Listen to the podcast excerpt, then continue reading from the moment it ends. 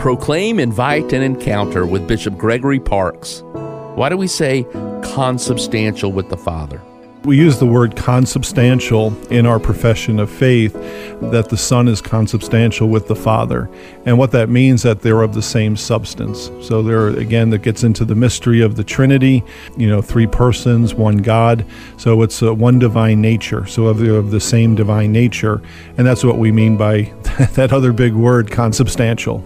Uh, using the word consubstantial in the creed it better expresses our belief in the nature of God being three persons and, and one God.